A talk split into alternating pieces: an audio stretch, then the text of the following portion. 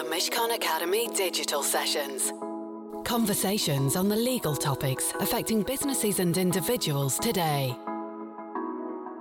In this episode, what are the latest trends and developments in the world of blockchain? What are the key opportunities and threats affecting business looking to implement blockchain platforms? And what would you say to organizations looking to use blockchain technology today? Hello, and welcome to the Mishcon Academy Digital Sessions podcast. I'm Anne Rose, an associate and co lead of the blockchain group at Mishcon de Reya, and I'm delighted to be joined by my colleague, Tom Grogan, my blockchain group co lead.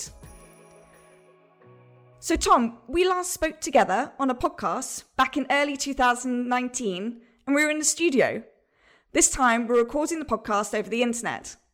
So, how has blockchain technology evolved and improved since we last spoke? I think the technology has, has come on leaps and bounds, certainly exceeding anything we were sort of expecting and hoping for uh, this time last year. And I think the, the main thing in that respect is scalability. Scalability is absolutely king enterprise Ethereum, the Hyperledger ecosystem, yeah. and in particular Corda have just proven themselves extremely scalable and are going from strength to strength in that respect. I think the the good thing there is we're very much moving from the world of the the POC and the MVP through to actual implementation, actual real use cases and, and use. I think the other big trend in the space is is its convergence with other emerging technologies. AI, for example, one of the big barriers to AI development is the availability of sufficiently large, high quality data sets. Blockchain technology and, and, and distributed ledger technology uh, can facilitate the trading of such large data sets, and, and that sort of data marketplace, data transacting, is, is something we're doing a, an awful lot of work on, and it's, it's, it's very exciting. I think there are a number of notable projects. Fetch AI, Ocean Protocol, and Quant have done some really cool things in that space. Uh, and I guess in a similar vein, IoT, the Internet of Things, that's that's booming, that's growing uh, at an extraordinary pace. Again, DLT can facilitate the exchange of data from from many different manufacturers across across uh, multiple devices, multiple networks, and by referring to sort of oracleized data sets and, and, and building smart contracts that can refer to those data sets, we can do some unbelievably cool things now that we couldn't 12 months ago. Yeah, completely agree. It's all super exciting. So, clearly, legal certainty is super important for encouraging adoption, innovation, and investment. As you know, Tom, I lead the legal and regulatory working group for Tech London Advocates blockchain, and we're publishing some guidance for practitioners in September in partnership with the Law Society, which I really hope will help practitioners working in this space. So, what does the legal landscape for blockchain look like in the UK currently? It's getting better, and I think we can we can be confident that developments over the last uh, eighteen to twenty four months have, have, really made uh, English law and, and, the UK a, a, more attractive jurisdiction for, for companies seeking to innovate and, and, and inward investment to flow uh, into the blockchain space. Uh, I think you're very modest, Anne. I think the the TLA report that you've been working on is incredible. I think you've done a, a, phenomenal job there, and I'm I'm really really excited to see that launch later this year. And you're absolutely right. Regulatory uncertainty is is a key barrier to investment and innovation. In fact, PwC's global blockchain survey uh, found it to be the number one single biggest barrier for adoption. That is in part unsurprising. Distributed ledger technologies and blockchain very much challenge very very long held notions of, of what it means to transact and how parties relate to each other. And that naturally raises a number of legal and regulatory questions from data protection and system governance rules through to tax and property law. As I said, the last two years has seen extraordinary developments in that space. I think although there are no specific blockchain legislative or regulatory frameworks in the UK, um, recent developments have made it clear that it very much does fall within the existing prevailing perimeters. For example, the fifth money laundering directive, as implemented in the UK, makes explicit reference to crypto assets. Uh, and amongst other things, brings providers of custodian wallet services and virtual currency exchanges within the scope of anti money laundering regulations in the UK. And that's extremely important to sort of move this phenomenally exciting technology into the mainstream uh, and to protect against the harms that could be associated with it if, if left unchecked. Throughout 2019, a, a number of authorities published blockchain related guidance. In July 2019, the FCA published guidance in their policy statement, and that was for, for market participants seeking to understand whether their activities might fall within the FCA's regulatory perimeter. And that, of course, was then followed in November by the statement by the UK Jurisdiction Task Force. And that focused on, on legal questions as regards the, the status of crypto assets and the, the legal enforceability of smart contracts. That legal statement, which was subsequently upheld in the, the High Court, found that crypto assets were capable of, of constituting property for the purposes of English law. And that sounds really noddy and really uh, obvious, but it's super, super important. If, if crypto assets can't be property under English law, they can't be owned. If they can't be owned, they can't be stolen. and that's sort of a, a very basic example, but, but so many practical and, and, and real world implications flow from that finding. So that was really positive. Um, and we're expecting further legal clarity throughout 2020. Obviously, the, the pandemic has pushed a number of timings back a little further. Guidance we were expecting in May will probably come later in the year. I think it's fair to say that most authorities had other things on their minds at the time. Um, the FCA is consulting on on derivatives in the context of, of crypto assets, and the Treasury is consulting on legislation that would expand its regulatory authority to include crypto assets.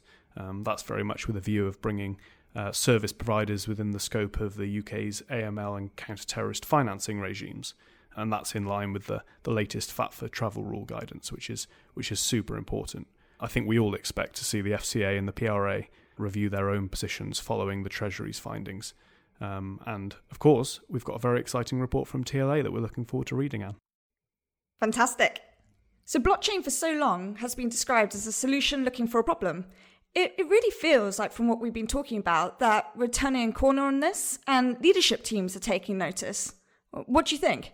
Yes, in a word, uh, you're you're absolutely right. Uh, there was a recent Deloitte survey that they found that 81% of respondents consider blockchain technology important for their businesses in wow. in 2020 this year right now with 55% of the respondents actually such a significant say, shift it's unbelievable. It's very much moved from sort of concept to reality, which is which is super exciting. And I think there's there's a, a couple of drivers for that. One of them is off the shelf readiness. Uh, I think big corporations like R3, like Microsoft, like Amazon have really invested in their platforms over the last few months, and it's never been easier to design, build, and implement blockchain systems within our organizations. We're no longer building from scratch every single time. We don't have to go from, from zero to one to do anything. All of a sudden, there are enterprise ready, off the shelf starting points. And inevitably, every system needs its own tinkering and its own um, adjustment to, to make it work yeah. for the use case or the jurisdiction. But that has hugely helped. And I think the other big driver is actual success stories. Nothing breeds success like success. And, and, you've only got to open a newspaper or read a blog now to see actual implementations and value being achieved and secured using blockchain technology. The last 18 months uh, have been marked with serious and meaningfully exciting developments from really valuable, impactful proof of concepts like the one we built with uh, HM Land Registry in the real estate conveyance space or full scale products that can be used today fully, like Provenance, for example, one of our MTech companies, which Anne, I know uh, the two of us mentor together. They use and implement blockchain technology to preserve and, and, and, and track and reflect the the supply chain and, and provenance, naturally, as the name suggests, uh, of their assets being tracked on the system. Uh, the World Economic Forum in Davos this year featured a number of announcements regarding exciting and ambitious blockchain builds as well, um, some of which we've been really lucky to be involved with with our legal and our, our legal engineering services. Earlier, you mentioned COVID, and I don't think any discussion at the moment can be about reference to, to COVID. How do you think that's impacted the blockchain space? Crypto's done well, yeah. uh, which uh, probably isn't too surprising, um, given that there's been a, a, huge move to, to online activity, and, and, and most of the major currencies are, are up. But but more seriously, I think COVID has been a a time for many businesses and organizations to sort of pause and, and challenge long accepted norms and, and practices of business. And they're increasingly looking to see whether or not new technologies might help make them more 21st century ready and, and robust and, and resilient in the long term. if you think about the fundamental characteristics of, of blockchain technology, we talk about transparency, we talk about auditability, and then you map that against a, a geopolitical landscape where all of a sudden supply chains are are becoming more and more a matter of, of national security um, as opposed to a, a nice to have. I think we can expect to see blockchain platforms play more and more of a of a role in preserving those those supply chains and, and making everyone more resilient in the long term. What would you say to any organization who's looking to implement blockchain technology today? I think the first piece of advice I'd give hasn't changed over the last sort of four or five years. It's, it's verify that you've got a use case and that blockchain has has meaningful value proposition for your business or your organization. The second thing is make smart platform decisions early and design choices that, that have a view and an eye to to progress and development in this space, uh, ensuring interoperability and longevity. Uh, the developments we've seen over the last 12, 18 months have been extraordinary, and I, I think we, we all expect that to continue. So, so organizations want to be sure that what they're building today maintains relevance and, and efficacy in, in 12, 18 months' time. I'd seek to identify uh, the key stakeholders. I think so often I've lost track of the, the number of times I've spoken to clients, public sector and private sector, who have asked the question could the technology do this? Could the uh, technology do that? the answer is almost always yes, the technology can do most things. We tend to find that, that the problems aren't uh, tech based, they're people based and they're stakeholder based. I think it's incredibly important that very, very early on, organizations identify who are the key important stakeholders that are going to be involved with their implementation and bring them in and, and actually sort of empower them by involving them in the, the design thinking process. And finally, I think it's it's vitally important. I think everyone recognises the importance of considering the legal and the regulatory issues uh, that underpin a use case or an implementation. We're super fortunate here. We've we've got market leading blockchain team who who can provide advice on on all legal and regulatory matters pertaining to to the technology and implementations using the technology. Um, and we're also quite unique in that we've got the the legal engineering capability, which is something that, that is super exciting, and we're going to be making more and more uh, announcements about over the next weeks and months. That very much brings together technical developer expertise because we have that sort of best in class developer expertise in house uh, together with lawyers to, to produce builds for clients that are compliant by design. That's all so exciting. Well, for now, let's wrap up there. I'd like to say thanks so much to Tom Grogan for joining me for this Mishcon Academy Digital Sessions podcast. I'm Anne Rose, and in the next episode, my colleague Neil Bayliss and Catherine Doggrell, the editor in chief for the EMEA region at Questex Hospitality Group, will discuss the future of travel and tourism whether it's a dawn of a new age or a temporary crisis. The Digital Sessions are a new series of online events, videos, and podcasts, all available at mishcon.com. And if you have any questions you'd like answered or suggestions of what you'd like us to cover, do let us know at digitalsessions at mishcon.com. Until next time, take care.